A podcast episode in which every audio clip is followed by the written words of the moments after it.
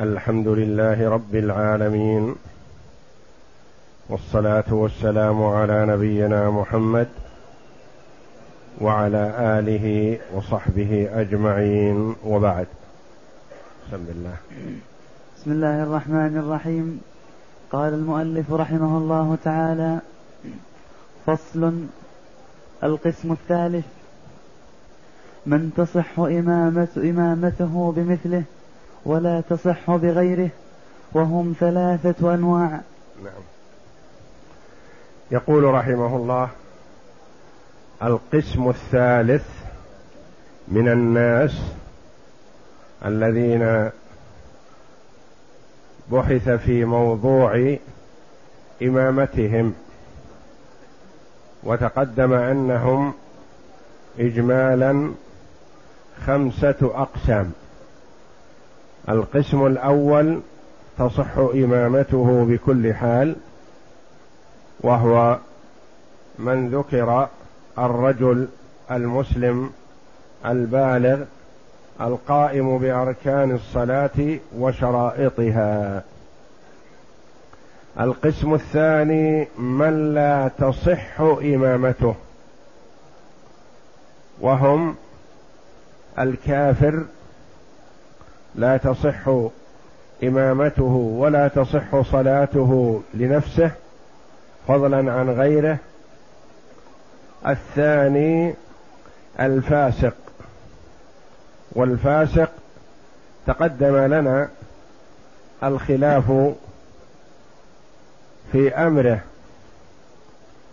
بأنه إن كان مبتدع بدعة مكفرة يعني تجعل صاحبها كافر فهذا كالكافر الذي لا تصح إمامته.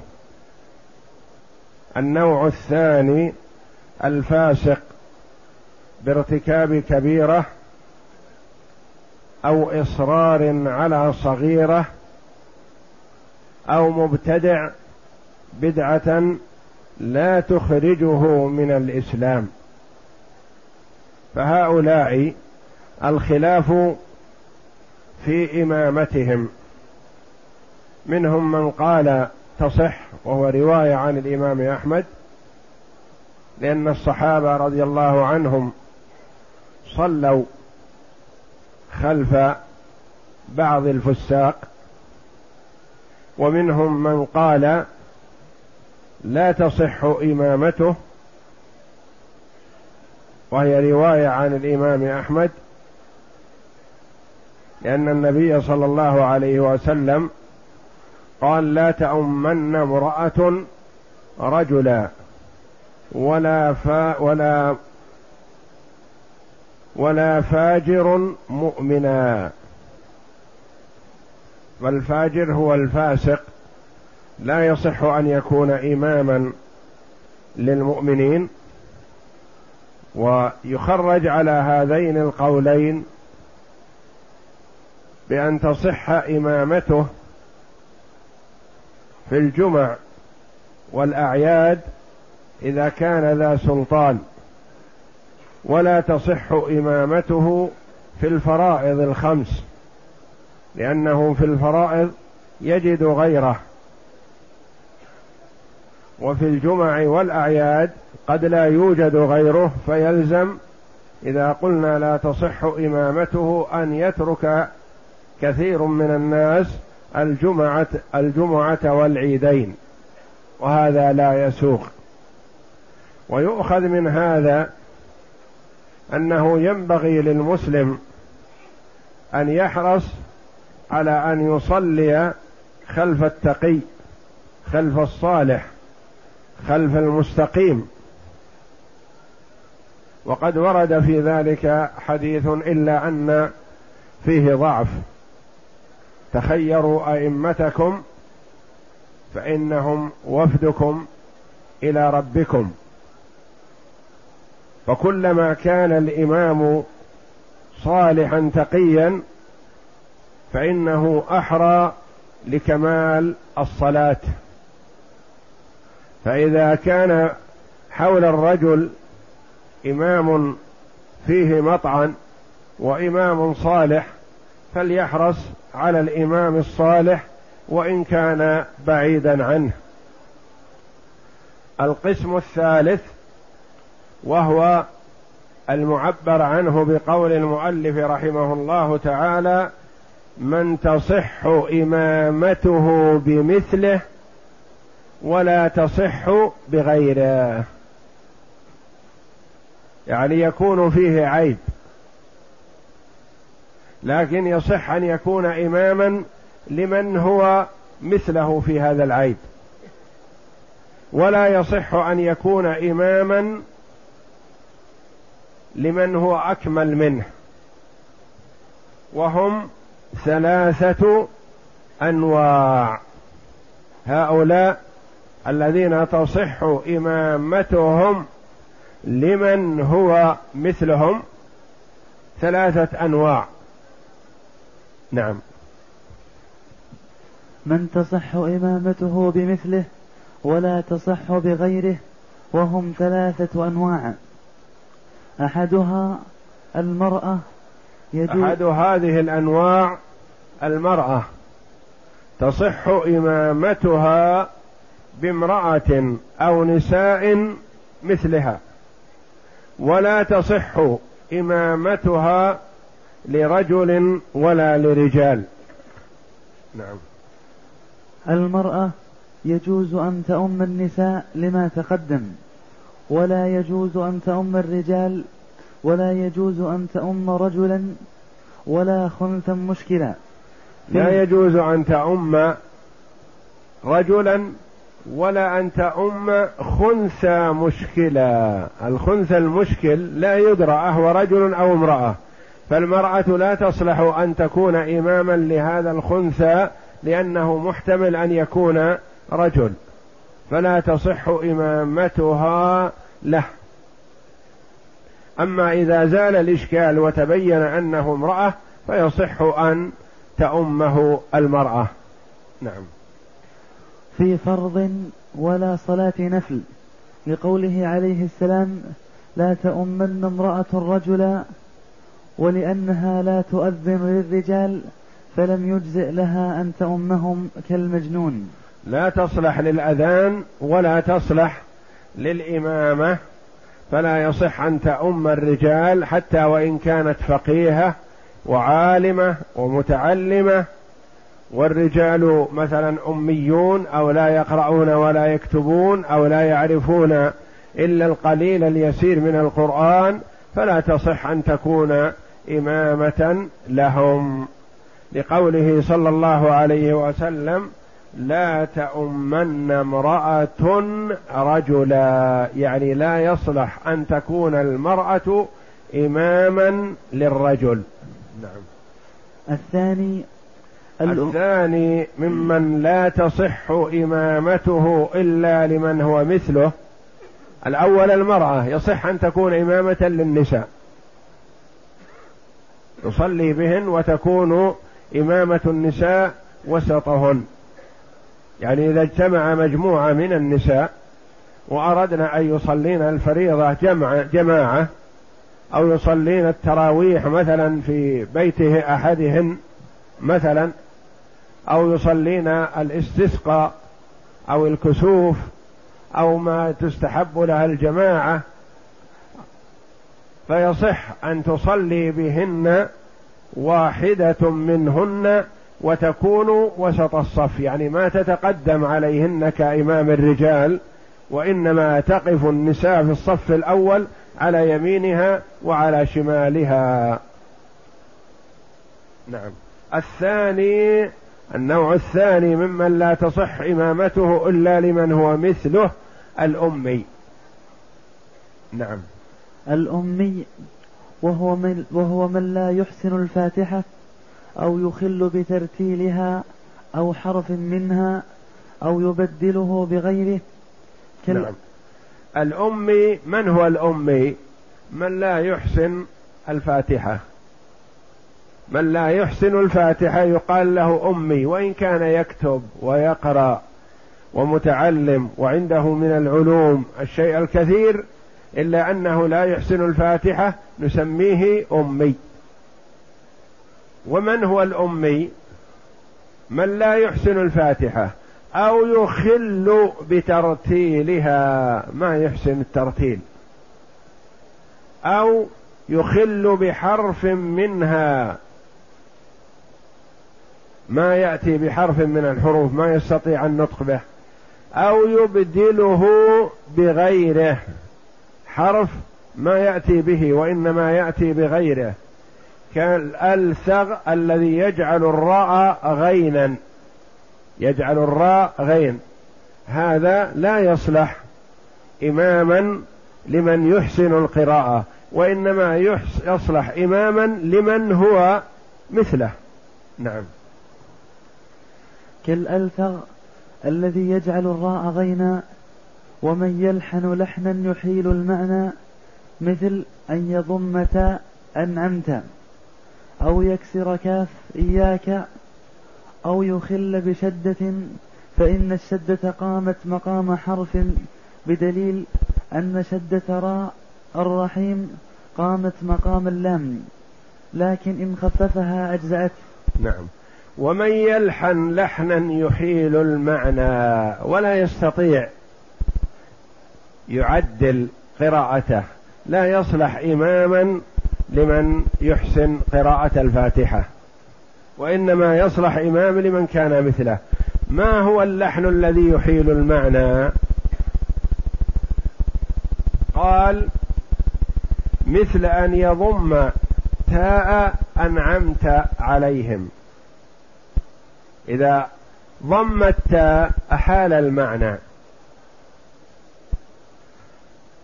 نقول صراط الذين أنعمت عليهم. هذه القراءة الصحيحة. أنعمت يا ربي عليهم. وإذا قال القارئ صراط الذين أنعمت عليهم حال المعنى. من المنعم في هذا المتكلم نفسه كأنه يقول صراط الذين أنعمت أنا عليهم. أنت ما أنعمت على أحد. فهذا اللحن يحيل المعنى. صرف التاء من كونها للخطاب لله جل وعلا إلى أن جعلها لنفسه للمتكلم. فهذا لحن يحيل المعنى لا يصلح إماما للناس وإنما يصلح لمن مثله. أو قال مثلا إياك نعبد.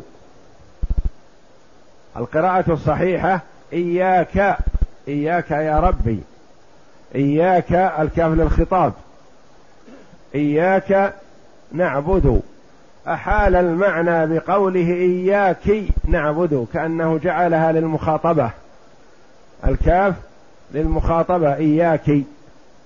وهذا خطأ يحيل المعنى. فمثلا الذي يكسر الكاف إياك يكسرها يحيل المعنى فلا يصلح إماما. أو يخل بشدة فإن الشدة قامت مقام حرف. يحذف شدة من الشدات ما يصح أن يكون إماما. عندك عندك.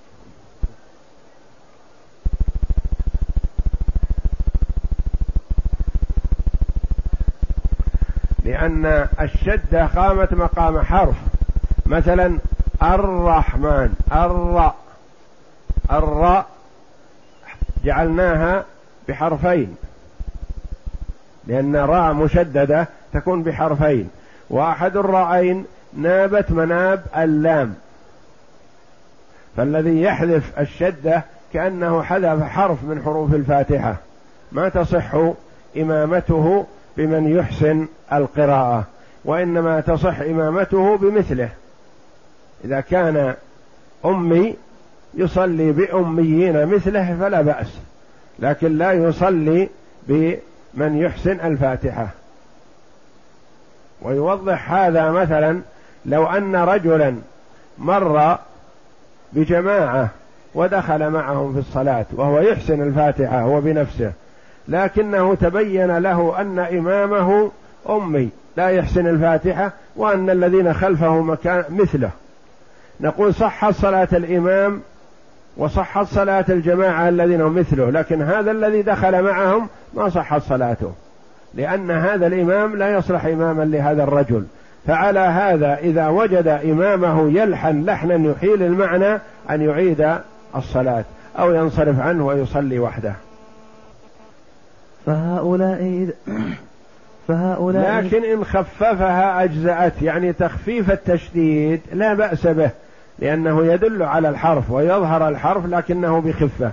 نعم. فهؤلاء إذا لم يقدروا على إصلاح قراءتهم أمي يعتبرون أميون. أميون تصح. فهؤلاء الواجب على المسلم أن يحسن قراءته ويصلح قراءته. ويصحح أخطاءه لكن ما استطاع. أمي كبير السن ما يستطيع أن يعدل قراءته التي تعود عليها. نقول صلاته في نفسه صحيحة إذا صلى وحده. وإذا صلى إماما لآخرين يحسنون ما صحت. تصح صلاتهم بمثلهم ولا تصح بقارئ لأنه عجز عن ركن الصلاة فأشبه العاجز عن السجود. يعني عجز عن قراءة الفاتحة قراءة صحيحة مثل من عجز عن السجود مثل من عجز عن الركوع. هذا العاجز عن الركوع أو السجود ما يصلح إماما لمن يقدر عليه. فكذلك هذا عجز عن قراءة الفاتحة قراءة صحيحة لا يصح إماما لمن يقرأ الفاتحة قراءة صحيحة. نعم.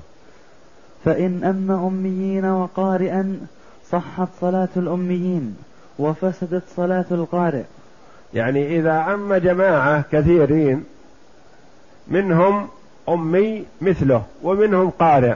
نقول صحت صلاته هو الإمام وصحت صلاة الأميين الذين مثله. وأما القارئ الذي صلى معهم فلا تصح صلاته لأنه اقتدى بمن لا يصلح إماما له.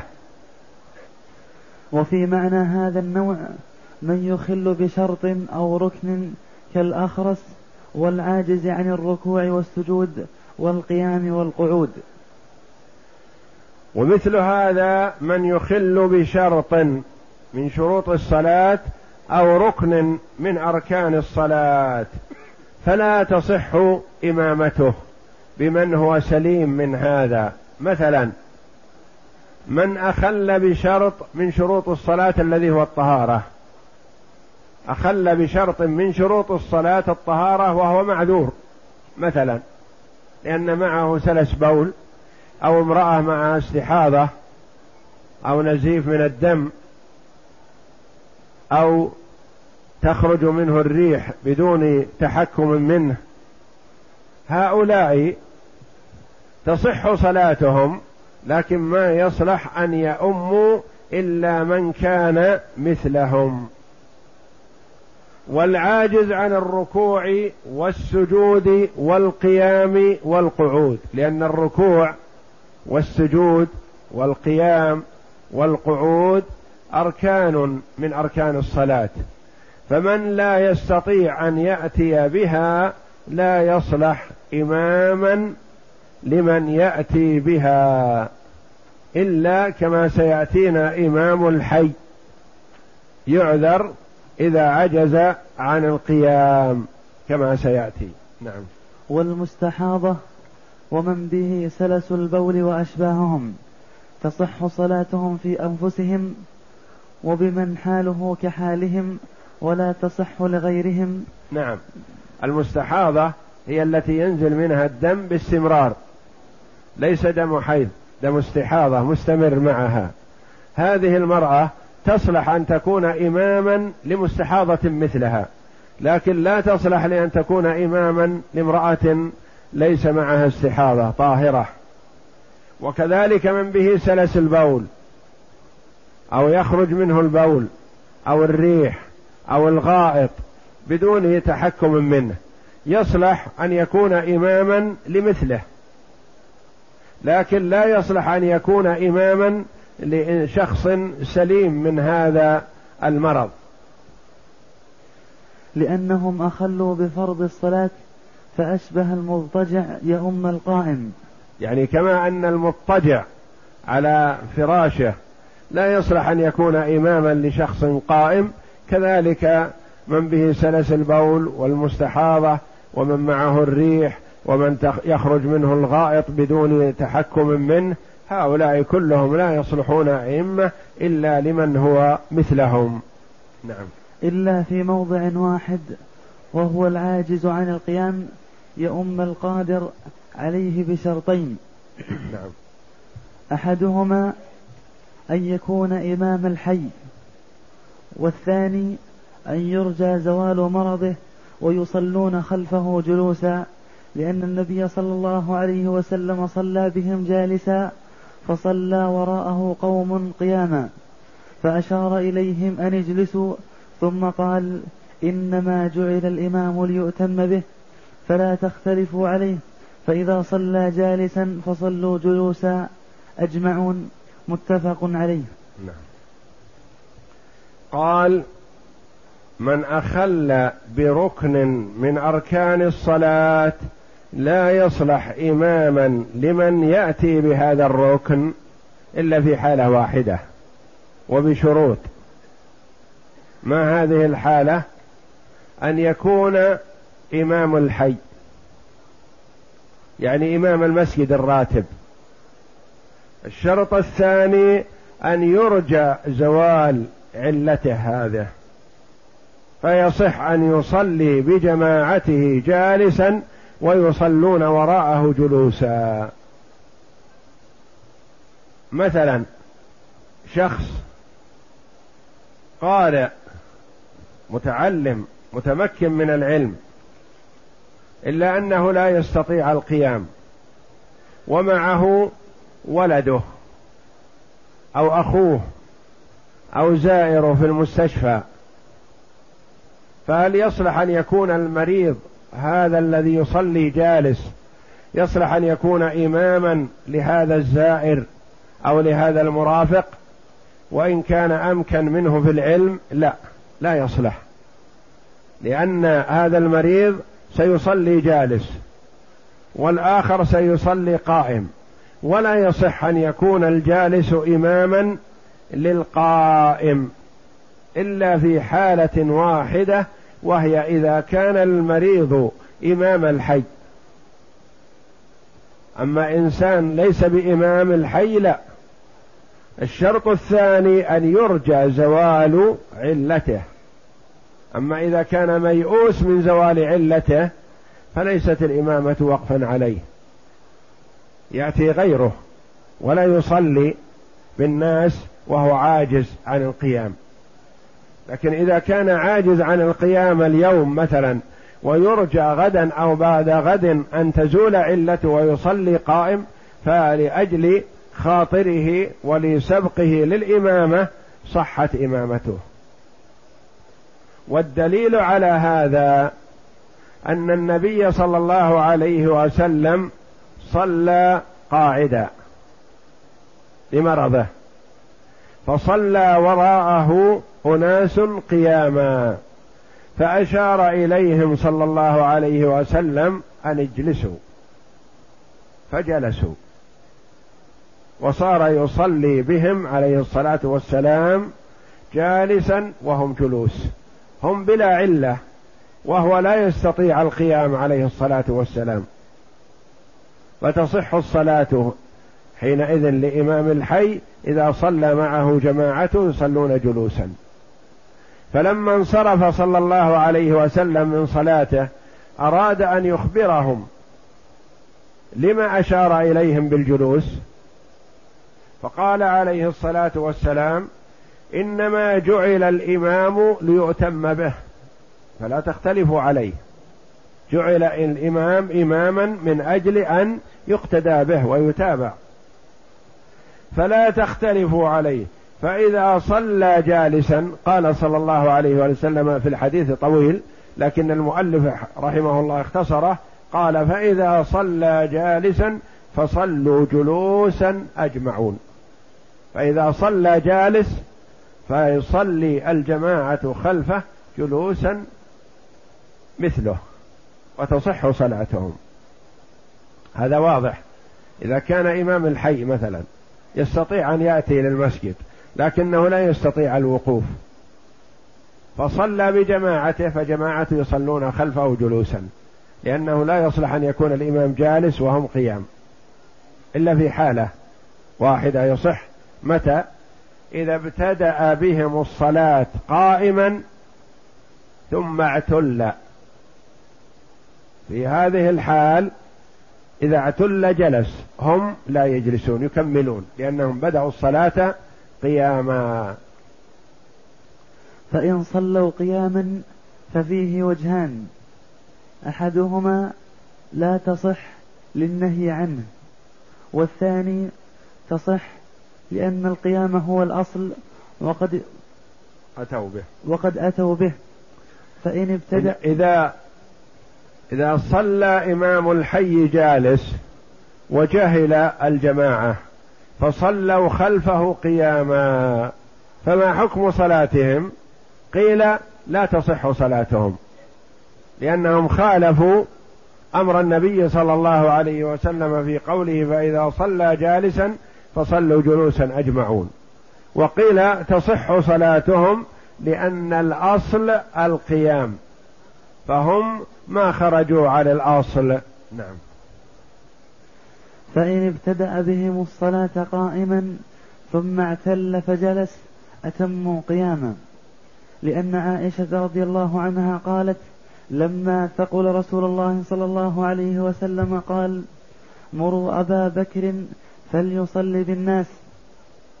فلما دخل أبو بكر في الصلاة خرج النبي صلى الله عليه وسلم فجاء رسول الله صلى الله عليه وسلم حتى جلس عن يسار أبي بكر فكان رسول الله صلى الله عليه وسلم يصلي بالناس جالسا وأبو بكر قائما يقتدي بصلاة النبي صلى الله عليه وسلم ويقتدي الناس بصلاة أبي بكر متفق عليه. فأتموا قياما لابتدائهم إياها قياما. فإن ابتدأ بهم الصلاة قائما ثم اعتل فجلس. أتموا قياما. فرق بين أن يبدأ بهم الصلاة جالس فيصلون معه جلوسا. ابتدأ بهم الصلاة قائما لكن حصل له علة في الأثناء فجلس. فإذا ابتدأ بهم الصلاة قائما فحصل له علة فجلس فعلى الجماعة أن يصلون خلفه قياما لأنهم ابتدأوا الصلاة قيام.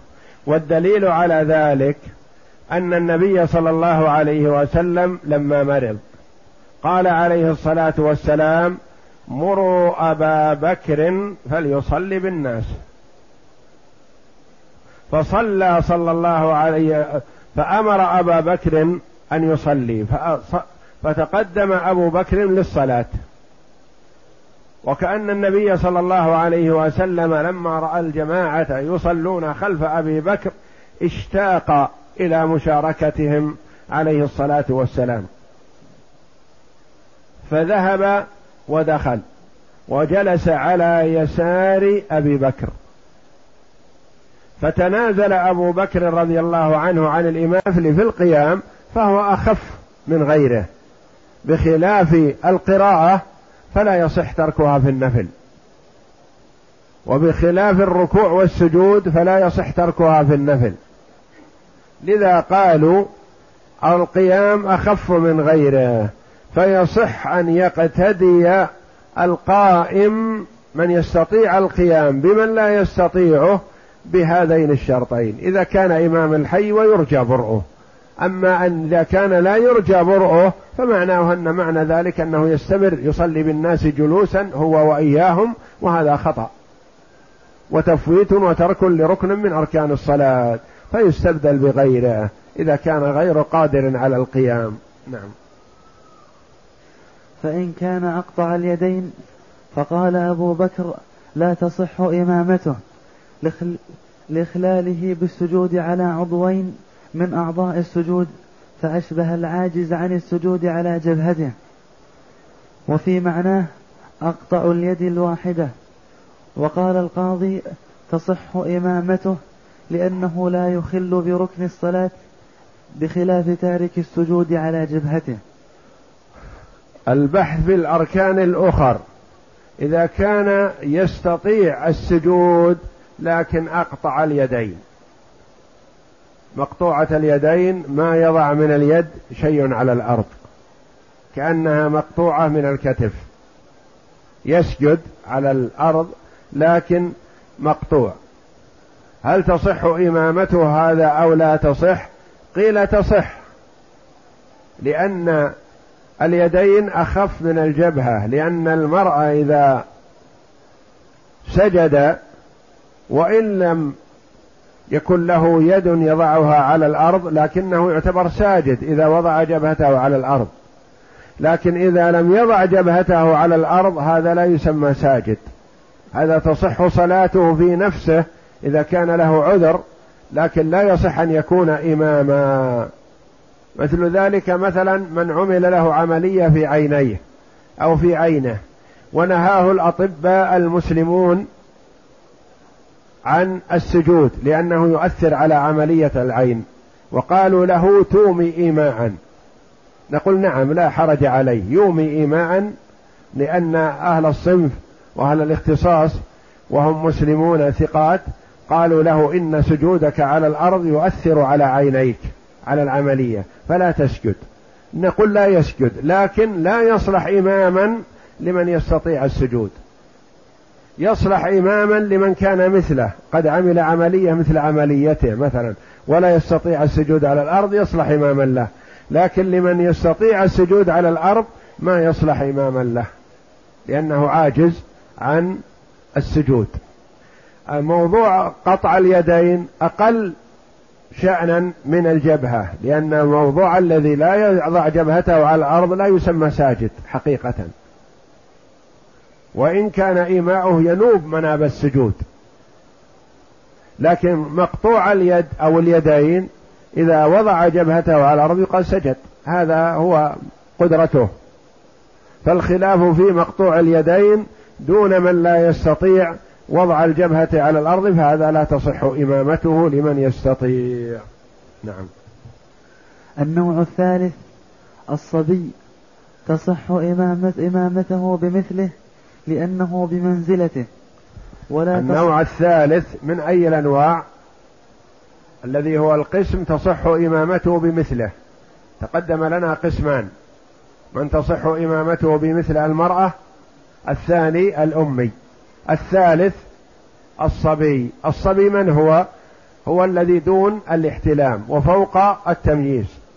يعني فوق سبع سنين ودون البلوغ. والبلوغ يتفاوت. من الأولاد من يبلغ لعشر أو لإحدى عشر أو لاثنى عشر أو وآخره خمس عشرة سنة. كذلك النساء منهن من تبلغ لتسع.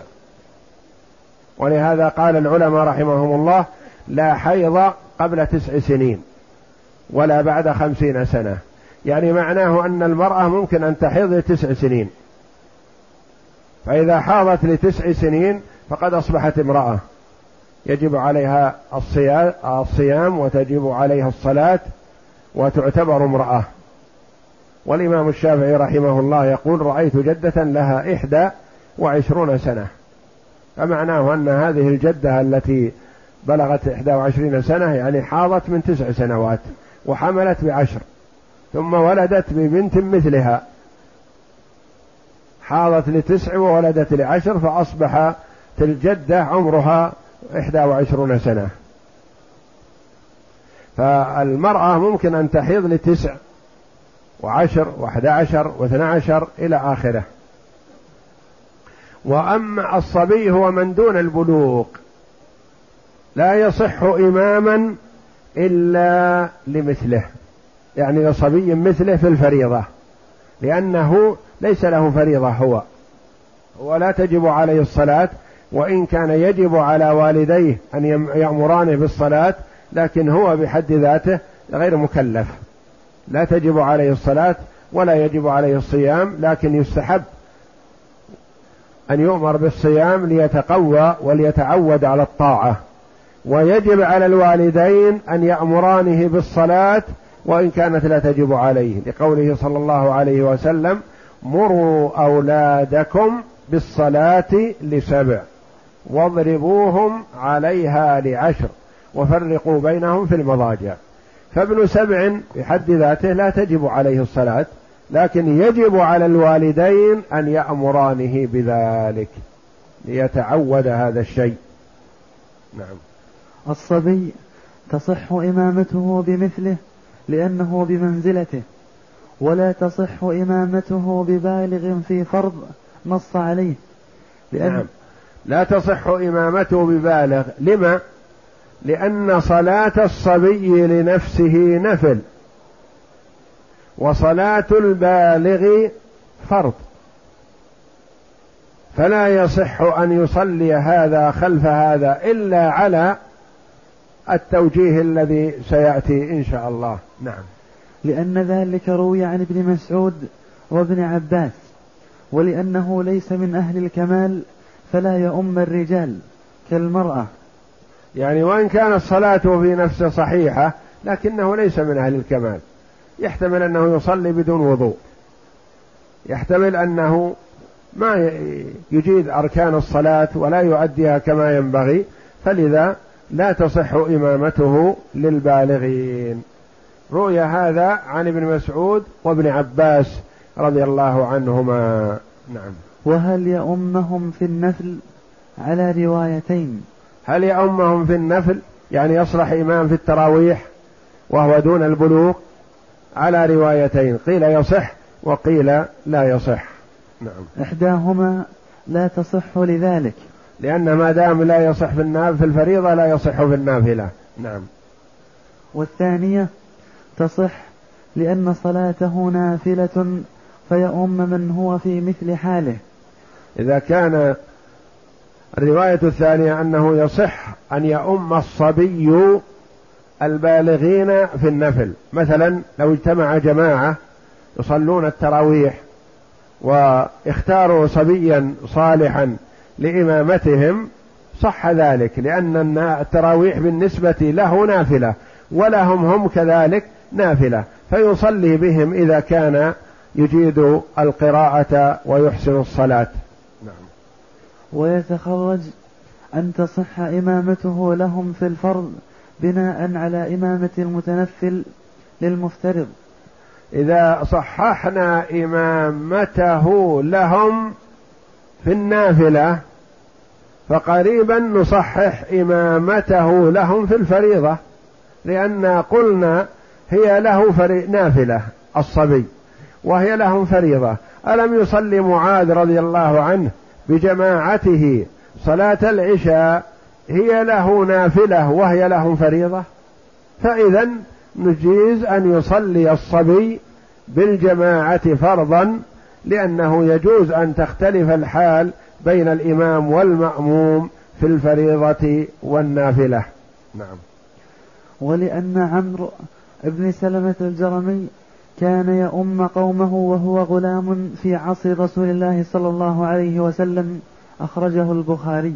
عمرو بن سلمة الجرمي كان يؤم قومه في الصلاة وهو صبي صغير حتى إنه كان يعمهم وكان عليه ثوب قصير خلق فكان إذا سجد بدا شيء من عورته. فقالت واحدة من النساء التي خلفهم غطوا عنا أست قارئكم. يعني أسروه. فاتفق أهل الحي على أن يشتروا له ثوبا بينهم ويلبسوه ثوبا جديدا ففرح به. لأنه حصل على هذا الثوب ببركة حفظه لشيء من القرآن وهم لا يستطيعون. فكان يصلي بهم الفرض والنافلة. نعم. فصل القسم الرابع. من تصح إمامته بمن دونه ولا تصح بمثله ولا أعلى منه. القسم الرابع من الأقسام الذي تصح إمامته. قلنا لا تصح إمامته بكل حال. الثاني قلنا لا تصح إمامته. الثالث قلنا تصح إمامته بمن هو مثله. الرابع وهو هذا تصح إمامته بمن دونه. ولا تصح إمامته بمن هو مثله أو أعلى منه. من هو الذي تصح إمامته بمن هو دونه؟ ولا تصح بمن هو أعلى منه أو مثله؟ الخنث المشكل. نعم. وهو الخنث المشكل. تصح إمامته بالنساء؟ لأن, لأن أدنى أحواله أن يكون امرأة ولا تصح برجل لأنه يحتمل أن يكون امرأة ولا خنثى مشكل لأنه يحتمل كون المأموم رجلا. نعم. الخنثى المشكل. تصح إمامته للمرأة. نعم. لأنه أقل أحواله الخنثى المشكل ماذا سيكون؟ سيكون امرأة. فهو أما امرأة مثله فصلاته صحيحة. هل تصح إمامته لرجل؟ لا لأن الخنث المشكل محتمل أن يكون امرأة. فلا يصح أن يؤم رجلا وهو محتمل أن يكون امرأة. من مثله الذي هو هنا من مثله هل تصح إمامته؟ له لا. لا تصح إمامته لمن مثله. لأنه يختلف عن الحال الأحوال السابقة. من به سلس بول يصح إمامته لمن مثله به سلس بول. لكن هنا خنثى مشكل لا يصح أن يكون إماما لخنثى مشكل. لما؟